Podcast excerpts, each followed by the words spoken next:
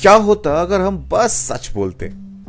क्या होता अगर हमारा पॉडकास्ट लाखों लोग सुनते? क्या होता अगर देश में करप्शन ही नहीं होता?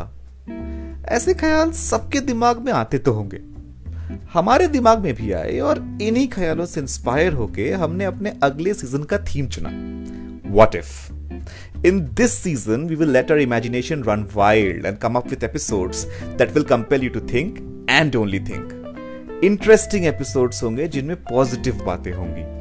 और वी आर श्योर कि आप इन एपिसोड्स को सुन के मन ही मन सही पर अपना पॉइंट ऑफ़ व्यू ज़रूर रखेंगे। बस कुछ ही दिनों में वापस आएँगे। Till then keep listening to our previous episodes और हाँ मोस्ट इंपॉर्टेंटली आप सबको thank you for supporting us throughout this journey we hope आप आगे भी सपोर्ट करते रहेंगे, वरना वो चार लोग क्या कहेंगे?